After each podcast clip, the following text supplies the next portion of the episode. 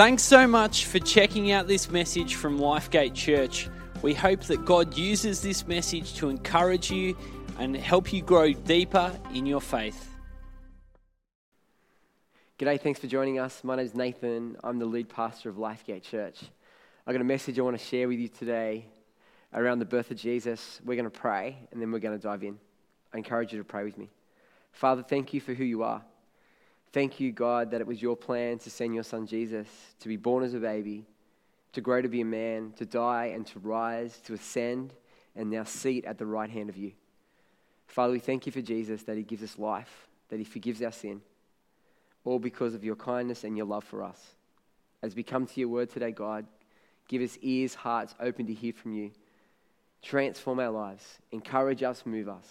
In Jesus' name we pray. Amen. Hey, do you know, as I share this message today, there is only six more sleeps until Christmas. That's right, six more sleeps until Christmas. Hasn't Christmas come very fast this year? Here's a question for you Are you looking forward to Christmas? Are you looking forward to Christmas? Now, for some of us, we love Christmas. We love the food and the presents and the shopping and the decorations and the singing and the family and all the parts of Christmas. We love it. But for other people, you know, Christmas is a more of a difficult time, something that they don't look forward to because of all the things I just said, because of the food and the amount of preparation that's involved, because of the shopping, because the shops are so busy, because of all the gifts, and you've got to write your lists, list and work out what you're going to buy for each person, which can be really stressful and difficult. And then you've got the family gathering, and sometimes that can be difficult depending on who's in your family. But then we can also remember those who we've lost over the last year, who was with us last Christmas, but not with us this Christmas. Christmas, Christmas can be a really difficult time. Today, I want to share with you around two extraordinary people who are very much looking forward to Christmas. We see these two people appear in Luke's Gospel, in Luke chapter 2. And these two extraordinary people were very much looking forward to Jesus coming into the world, God's Messiah coming into the world, because they were super passionate about seeing God's will fulfilled. And that's our big title for today. They desired to see God's will fulfilled. And because they saw it in Jesus, they were so excited about it. The context of uh, Luke chapter 2, let's get back to Luke chapter 1. In Luke chapter 1, we see um, the gospel starts with the birth of John the Baptist. And we have all the accounts around that. And then we have an angel coming to Mary and saying that she's going to have a baby. Then in Acts chapter 2, uh, Acts, Luke chapter 2, we, we're told that Caesar Augustus issues a decree that everyone's to go to their hometown for a census, which was most probably around paying taxes to Rome. And so Joseph and Mary, Mary's pregnant, goes to Bethlehem. They give birth to their son, Jesus.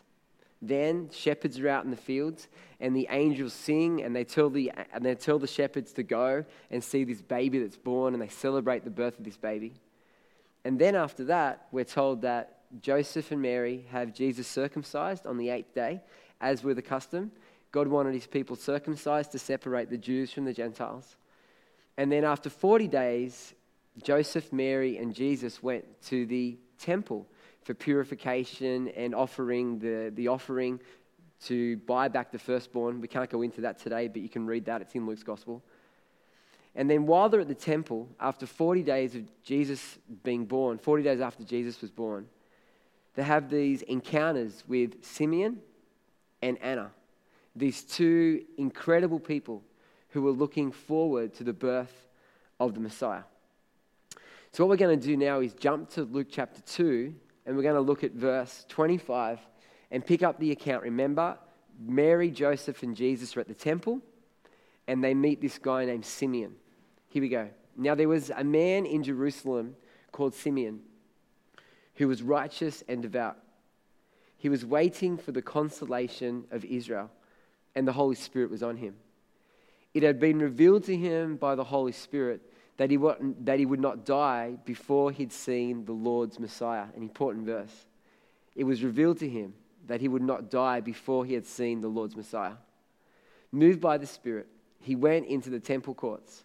When the parents brought in the child Jesus to do for him what the custom of the law required, Simeon took him in his arms and praised God, saying, Sovereign Lord, this is his prayer, Sovereign Lord, as you have promised, you may now dismiss your servant in peace. For my eyes have seen your salvation, which you have prepared in the sight of all nations, a light for revelation to the Gentiles and the glory of your people Israel. The child's father and mother marveled at what was said about him. Then Simeon blessed them and said to Mary, his mother, This child is destined to cause the falling and rising of many in Israel, and to be a sign that he will be spoken against, so that the thoughts of many hearts will be revealed, and a sword will pierce your own soul too. As we look at this little um, passage in Luke, I want to pull out three things about Simeon. The first thing is the description of Simeon, what Luke wrote about Simeon, describing him. The first thing is that he was a righteous and devout. Now, that word righteous, that's, there is only one way to be righteous, and that's by God seeing you as righteous. Now, as Luke wrote this, he might have been talking around Simeon's desire to live a righteous life, but more likely, I reckon it's similar to what Abraham um, experienced in Genesis 15 and also in Romans 4, where it says, Abraham believed God and it was credited to him as righteousness. And I reckon that's the case here too for Simeon. He put his faith and belief in God, and therefore God said, Because of your faith, because of your belief in me, I'm giving you a righteous standing in my sight. Really beautiful. And the other thing is that he's described as devout, devout to the Lord. We're told that the Holy Spirit was on him. We're told that the Holy Spirit revealed to him that he would see the Messiah before he died, and that the Holy Spirit led him to the temple. He wasn't at the temple. The Spirit nudged him and said, Go to the temple. And he went, and that's where he saw the Messiah. Some beautiful descriptions of Simeon. The next thing I want to pull out, pull, pull out is Simeon's description of Jesus. And this is how he describes Jesus. He says, This is your salvation. This is in the prayer where he says, Sovereign Lord. He goes, I, am, I have seen your salvation. Jesus is God's salvation for humanity. It is, Jesus is his rescue plan. Jesus is the one who, born but grew up to be a man, died on that cross. And as he died on that cross, he made a way for my sin and your sin to be forgiven. And when he rose from the dead, he, he, he was the first one to rise from the dead. And as the first one to rise from the dead, he offers me and you new life if we put our faith in him. Jesus is God's rescue plan. That's why he's described as God's salvation. And then it says he is for all nations, not just for the Jews, but for the Gentiles too. That is everyone who walks on this planet. The way to be saved is through Jesus. That's the second thing, Simeon's description of Jesus. The third thing I want to look at is Simeon's desire. And the first thing Simeon desires in verse 25 is the consolation of Israel. The consolation. To console is to alleviate grief or to take away a sense of loss or trouble. You know, Israel had been through many difficulties. They were in Egypt, they came out, and then they honored God for a season, and they rebelled against God, and other nations came against them. And right now, Rome has authority over that nation. It's been a really difficult time. And how were they going to be consoled? Well, it was through the Messiah. Isaiah 41 talks about the Messiah who was going to comfort his people. Simeon desired that Israel will be comforted. And how are they going to be comforted? Is through this Messiah. And then in verse 26, he says that he has now seen, Je- he has now seen Jesus, who is God's Messiah, the one who he was desiring to see. Why? Because Simeon was deliberate and passionate about seeing God's will fulfilled. His whole life was about seeing God's will fulfilled. The thing that I think stirs me the most is in verse 29 here. It says, in this prayer that Simeon prays, he says, Sovereign Lord, as you have promised, you may now dismiss your servant in peace, for my eyes have seen your salvation. He was living just to see the Messiah. It was revealed to him that he would see the Messiah before he died. So, so every day is today the day. Is today the day? Because Simeon was all sold out His whole life was about seeing God's will fulfilled. An, an, an incredible man. The second person we're going to look at is Anna, who follows on from this story in verse 36. This is what it says. This is Anna's account of encountering Jesus. There was also a prophet named Anna, the daughter of Penuel of the tribe of Asher. She was very old. She had lived with her husband seven years after her marriage and then was a widow until she was 84. She never left the temple but worshipped night and day, fasting and praying. Coming up to them at that very moment, she gave thanks to God and spoke about the child to who all were looking forward to the redemption of Jerusalem. Let me say that again. She gave thanks to God and spoke about the child to all who were looking forward to the, to the redemption of Jerusalem. As we look at Anna's story, I want to also pick out these three things. Firstly, the description of Anna. In verse 36, she's described as a prophet, someone who heard from God and then proclaimed God's truth to his people. She's described as very old. We're told that she lived with her husband seven years. Now, at the time, women were married young, most probably at the age of about 14. And, the, and being married at 14, having a husband for seven years, maybe he passed at the age of 21. And then she was a widow from 21 through to 84. Now, does that mean she got married at 84? Because it says she was a widow, a widow from 21 to 84. She got married at 84, or she passed at 84. We don't know. But we're told that during this time, during this time, this 21 to 84, she worshipped, fasted, and prayed night and day at the temple. She worshipped, fasted, and prayed. This woman, again, was all about God, God's purpose, God's will for her life, but also for God's people, the people of Israel. And as a result, she worshipped, fast, fasted, and prayed. The second thing is Anna's description of Jesus. Look at what she says about Jesus in verse 38. She declares Jesus to be the Messiah, and she describes him as the Redeemer of Jerusalem. Now, the Redeemer means simply to, be, to buy back. How did Jesus buy back Jerusalem? Well, firstly, if you talk about the people, the people had wandered from God for many years and they were living their own way. Even at the time of Jesus, they were so far off track. And God's Messiah came back to, God's Messiah came to set things right, to show them the way of living, to show them the way of holiness, and to die on that cross and make their lives right with God. But it's also around the physical place of Jerusalem. You know, right now, Jesus has set up a spiritual kingdom where he is king. But one day, at his return, he's going to set up a physical kingdom with the new heaven and the new earth and the new Jerusalem. And everybody who belongs to him will be at that place in Jerusalem and no doubt surrounding, in the surrounding places because there's so many people. But Jerusalem is going to be restored to the place where God is, where he's worshipped and served. It's a beautiful picture. Anna describes Jesus as the Messiah. And the third thing we see is Anna's desire. And through the worship, through the way she fasted, through the way she prayed, she was deliberate about seeing God's will fulfilled. An incredible woman. An incredible woman. Now, as I was preparing this message and as I was reading through the book of Luke, I asked myself this question. I asked myself, why are these events here? we have the angels and the shepherds and, and the birth of Jesus, and all that makes sense. But why would you have the accounts of Simeon and Anna? Why are they there in Luke's gospel? No other gospel records it. Nowhere else do we see it in the Bible. But Luke records it. And my question is why are the events with Sam, Simeon and Anna there in Luke's gospel? Well, as I was thinking about it, I reckon there's two reasons. The first reason is because it adds validity to the text and adds validity to who Jesus is.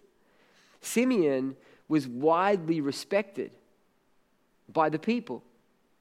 The people knew him as a man who was righteous and devout and who was led by the Spirit, hence the descriptions upon him. And then we have Anna, who is very old and he's worshipped and fasted and prayed. She's also a woman who is highly, highly respected in the community. And when these two highly respected people say he's the Messiah, well, people would have taken notice. The second reason I think these events are here is because Luke is celebrating people of faith. Anna and Simeon were people of faith, and he celebrates them in, in his description of them. And what I want us to do for a few moments is to look at Simeon and look at Anna and their life and to say, how does their life compare with our lives? Could we say these things that said of them of our lives? So let's have a look at it. Firstly, the, the description of Simeon. He's described as righteous and devout. Could you describe yourself as righteous and devout? If you're speaking to a Christian brother or sister or someone in your family who knows you, would they say that you are righteous and devout? Now, firstly, if you're in Christ, if you're a Christian, you are righteous because that is how God sees you. When you're a Christian, God says to you, You're now forgiven, and I see you as right in my sight. So, in one sense, you're right, but are you living in a righteous way? Are you living a devout life where, where everybody knows that Jesus is the number one person in your life? That your whole life is about Him? Would you be described as righteous and devout? And devout, that is a huge challenge for me, and no doubt you as you're watching this. Simeon, Simeon is described where the Holy Spirit is on him. Would people describe you as someone who the Holy Spirit is on. How do they know the Holy Spirit is on you? Well, maybe it's to do with the fruit of the Spirit. Are you displaying love and joy and peace and patience and kindness and gentleness, self control, faithfulness? Are you, dis- are you um, displaying the fruit of the Spirit? Are you working in the gifts of the Spirit? Are you using the gifts that God has given you for His purpose and glory? Would you be described as someone where the Holy Spirit is on them? Then, Simeon was, Simeon was told by the Holy Spirit that he would see the Messiah before he died. Would you be someone who's described as someone who hears from the Holy Spirit where God speaks to them? Are you someone who opens the Word of God and as you're reading the Rhema word, the word pops out at the page and, and that's what God's saying to you today? When you pray, does, does a God drop thoughts and ideas and pictures and visions in your heart and your mind? These are the people that God wants people who are led by His Spirit, who are spoken to by His Spirit. And then we have this final one where the Holy Spirit led him into the temple. He wasn't in the temple, but God said by Spirit, Simeon, go to the temple now. And as he goes, he finds the Messiah. Are you someone who's led by the Spirit? Are you someone who, where, the, where God speaks to you, you follow it? The promptings of the Spirit. Recently, Michelle and I were offered a, a business opportunity, and I was excited about it, and Michelle wasn't, and she had a check in her spirit. All right, God, you're saying no. So we said no because we were led by the Spirit. Being led by the Spirit means saying yes to some things, and says it means saying no to other things because we want to follow where He wants us. I wonder if you could describe yourself like Simeon is described here. Then we go to Anna's description. She's described as a prophet. Now, for us today, how do you see yourself? Do you, do you see yourself as the way the world speaks about you, as not enough, not good enough, failure, all these things? Or do you see yourself as God sees you, as his workmanship created in Christ Jesus? Do you see yourself as forgiven and loved and chosen? Do you see yourself as God sees you? Because as you do, you can say, I am loved, I am important, I am valued because of what God has done in me. And then, knowing who you are, do you live from that place? Anna prophesied because she was a prophet. As a child of God, do you love others as a child of God? And if you know your gifting, if you're gifted in leader, leadership or mercy or compassion or evangelism or pastor, teacher, whatever the gift, are you walking in the gift that God has given you? Because that's what we see Anna doing, and that's what God wants us to do walk in the gifts, walk in the identity that our God has given us. She's described as someone who is very old. And, and I described what that was about earlier. But the comment I want to make here is that we need to honor those who are older. You know, I'm in my mid 40s, I'm like midlife now. And as, as a younger person, I, I don't think I showed the older ones the respect as I should. And young people think older people are out of touch, not relevant, not trendy, and maybe they're not that trendy. But let me tell you, older people have walked life and they've got wisdom that younger people cannot get until they actually walk through life. And so we need to honor our older people, respect them, learn from them, glean from them, sit with them, grab their wisdom, their life experience, and that will help us um, and protect us from many mistakes that they've made. Let's honor people who are older. And then Anna is described as someone who worshipped, fasted, and prayed night and day. I wonder if that looks like you. Do you spend time daily in worship? Do you take time to fast? And when you fast, you fast, your body becomes alert and your spirit becomes alert to God, where you're more aware of Him and what He's doing. How often do you pray? And this woman prayed all the time, all day, all night. She worshiped, fasted, and prayed. And that's not practical for all of us because of work and stuff. But we can have an attitude of wanting to honor God to pray and fast. Incredible descriptions of who these people are. And then we see their description of Jesus Simeon and Anna's description of Jesus, and they described him as the Messiah. Messiah means anointed one, chosen one. God said from way back in Genesis chapter 3 that he was going to send someone to rescue his people. He was going to rescue them, the anointed one. Do you see Jesus as the Messiah? How do you view him? Maybe you're watching this message today and you've never committed your life to Jesus. Maybe this Christianity thing is, is all new to you. Well, let me tell you that God loved you so much that He sent His Son Jesus, the Messiah, to come into the world, the anointed one to rescue you. What did you need rescuing from? You need rescuing from death because of your sin. The Bible teaches us because of our sin, because of our wrongdoing, we deserve death. But God loved you, that God loved me so much that He sent this Messiah, Jesus, to die on a cross, to rise from the dead, that we can be forgiven of sin, have relationship with God, and have new life. And if you see Him as the Messiah, if you put your trust in Him, you can have that forgiveness. You can have that relationship with God. You can have that new life and live with God forever in eternity if you see Him as the Messiah. The third thing we see around Simeon and Anna is, that the, is their desire. And their desire was seeing God's will fulfilled. Their life was all about God and what God wanted. We see it in the descriptions of them. It, their lives were all about God and honoring Him and pleasing Him with every part of their life. I wonder if you could describe yourself like that, where your whole life is about loving God, serving God, and seeing His will fulfilled. I wonder if you could describe yourself like that. Just imagine for a moment God decided to write part two of the Bible. now, this is obviously, you can't add to the scriptures, all that sort of stuff. So I'm not being heretical here, I'm just getting you to imagine. And part two of the Bible was full of people of faith, exceptional people whose whole life was about seeing God's will fulfilled. And people wrote it down as, as uh, God led them, and these people of history, and even today are in this book, people, of, people who are passionate about seeing God's will fulfilled. I wonder if you would be in that book. Would you describe yourself as someone who is all about God's will, all about his purpose and seeing his purpose and his will fulfilled? That's the people that would be in this book, and I wonder if you would be included. I wonder if you'd want to be included. if you don't want to be, there's something you really got to question, but we should all want to be if we're Christians. We'd all want to be in that book of the standout, faithful followers of Jesus throughout history. I wonder if you'd be in that book. I reckon one of the biggest challenges for us is this tension between my will and God's will. And there's this thing that, was, that is within me, and it's true in my own life, that I desire God's will, like in Romans 7, where, where, where Paul writes, I, I uh, want to do what God wants me to do, but there's this fight within me to do what I want rather than what God wants. And I don't do what I do, what I do, when I do what I. And he does all that do's and I don'ts.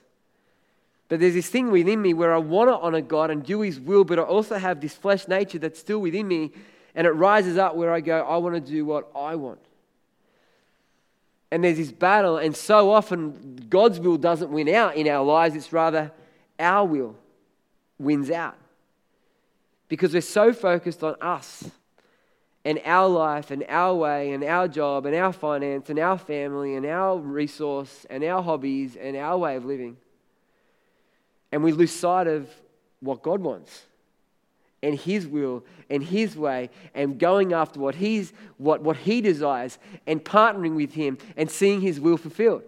And that is what god wants. Rather than us fulfilling what we want he wants us for us to, feel what, to fulfill what he wants.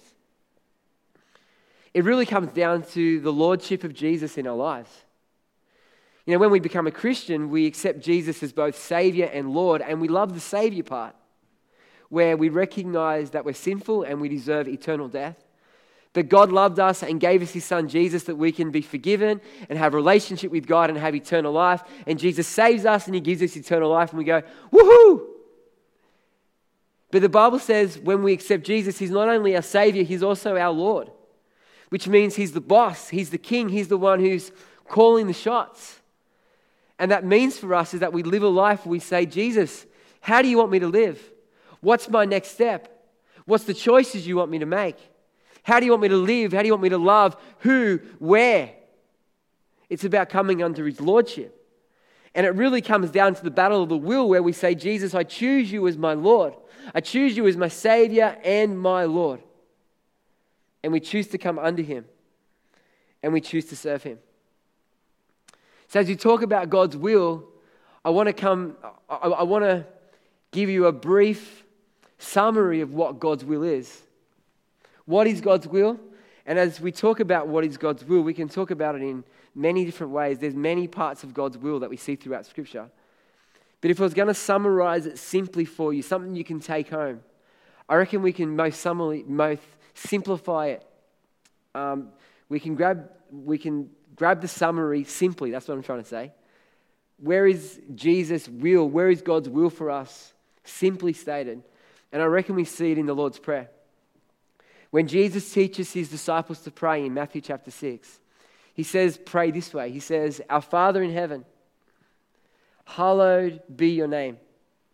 Your kingdom come, your will be done on earth as it is in heaven.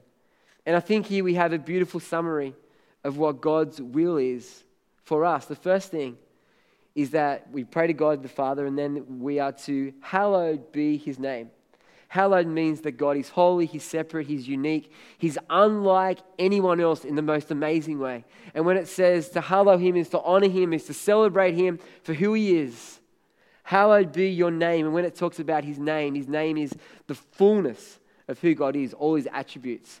Holy are you in the fullness of who you are. Magnificent, you are praiseworthy. And the first thing around God's will for us is that we honor Him, we worship Him, we celebrate Him.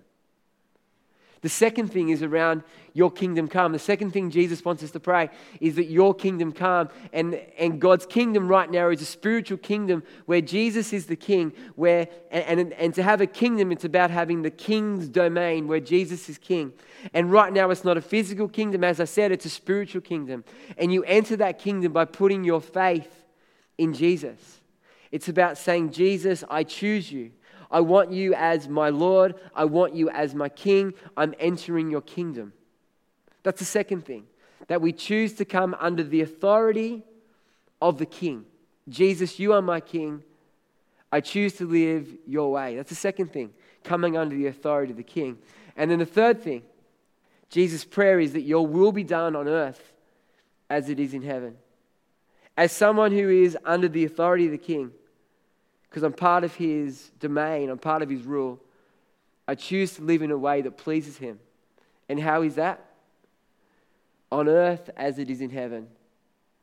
The things that we see in heaven love, kindness, all the stuff that we see in God's presence, worship, loving, celebrating, a great banquet, all those things that we see now on earth, where people are healed because there's no sickness in heaven where people are saved because there's no death in heaven, where people's lives are transformed and renewed because there's no brokenness in heaven. That is what we're to see now on earth. So not only are we to honor him, number one, celebrate him as God and worship him. Number two, come under his authority as we recognize him as our king and we're part of his kingship. Number three, we're to live a life that pleases him, live in the way that he wants us to which is around drawing people to Jesus, which is around laying our hands on the sick and seeing them recover. It's around loving people and seeing people's lives restored and healed and transformed and minds renewed and people set free from their bondage. This is what we're to see on the earth. There is a beautiful summary of what it looks like to see God's will fulfilled. So, as we come to the end of this message, how deliberate are you in seeing God's will fulfilled? How passionate are you in seeing God's will fulfilled. I shared a message a couple of weeks ago around the feasts, and I spoke around Pentecost. And right now, we're in this season until the last trumpet sound. And until that last trumpet, when Jesus returns, well, that's the end, and where, where we're going to go and be with Him forever. But right now, we're in this moment where we're called to worship Him. We're to called to live under His authority, where Jesus is King in his spiritual kingdom, and we're to live His way as part of His kingdom. And part of that is sharing this great love that God has given us with the world. That God's Son, Jesus, has come, born as a baby, grew to be a man, died on the cross, rose again to give me and you life. That's part of the message that God wants us to proclaim as part of His will. So, as we come to the end of this message, we see in Simeon and Anna incredible people of faith, incredible people who lived a life who were all about God's will. They desired to see His will fulfilled. And so, here's the question for you Where do I need to pursue God's will rather than my own? As you're challenged by Simeon's life, as you're challenged by Anna's life and fulfilling God's will for your life? Where do you need to pursue God's will rather than my own? Where are the areas where you're all after your will rather than God's will? I want you to spend 30 seconds. I want you to pause. I want you to reflect. I want you to pray. And if you find yourself thinking, and as the Holy Spirit allows, areas where you're pursuing your will rather than God's will, I want you to repent of that, which simply means recognizing your wrongdoing, asking God, God to forgive you, and choose to live His way. Take 30 seconds, consider this question. Let's pray. Father, we see people like Simeon and Anna, and we go, wow, people of incredible faith. And we look throughout history and we see the Christians who have risen up over the years who have done incredible things for you. Father, we want to be like that. We want to be devout. We want to be people of worship and prayer. We want to be people who are led by your Spirit, guided by your Spirit. We want to be people where you speak to us, we're listening to you, and we're obedient to your word. We want to be people where our whole life is about fulfilling your will your purpose for our lives. Father, change us. Give us a passion to see your will fulfilled in our lives. Make that the burning desire of our heart. The burning desire of our heart would be to live your way, to see your will fulfilled. God, in our own strength, we can't do it, but you can do it. So we ask now by your Spirit that you would move in us that you would change us, that you'll put those will, that will and desire in us to see your will fulfilled on this earth. In Jesus' name we pray. Amen. Hey, thanks for being part of this. It's a real privilege to have um, to share this with you. Have an incredible Christmas. See you Christmas Day. Thanks so much for checking out this message. Lifegate Church has people meeting in person and online in many different locations, and we'd love to help you get connected. My name is Andrew, and I lead our online team here at Lifegate Church, and it's our job to do exactly that. We'd love to support you, uh, help you get connected, and find out how you can take your next steps. So why don't you head to lifegate.org.au slash online. Um, we'd love to find out more about you and how we can serve you as a church. Thanks for checking out this message, and we'll catch you soon.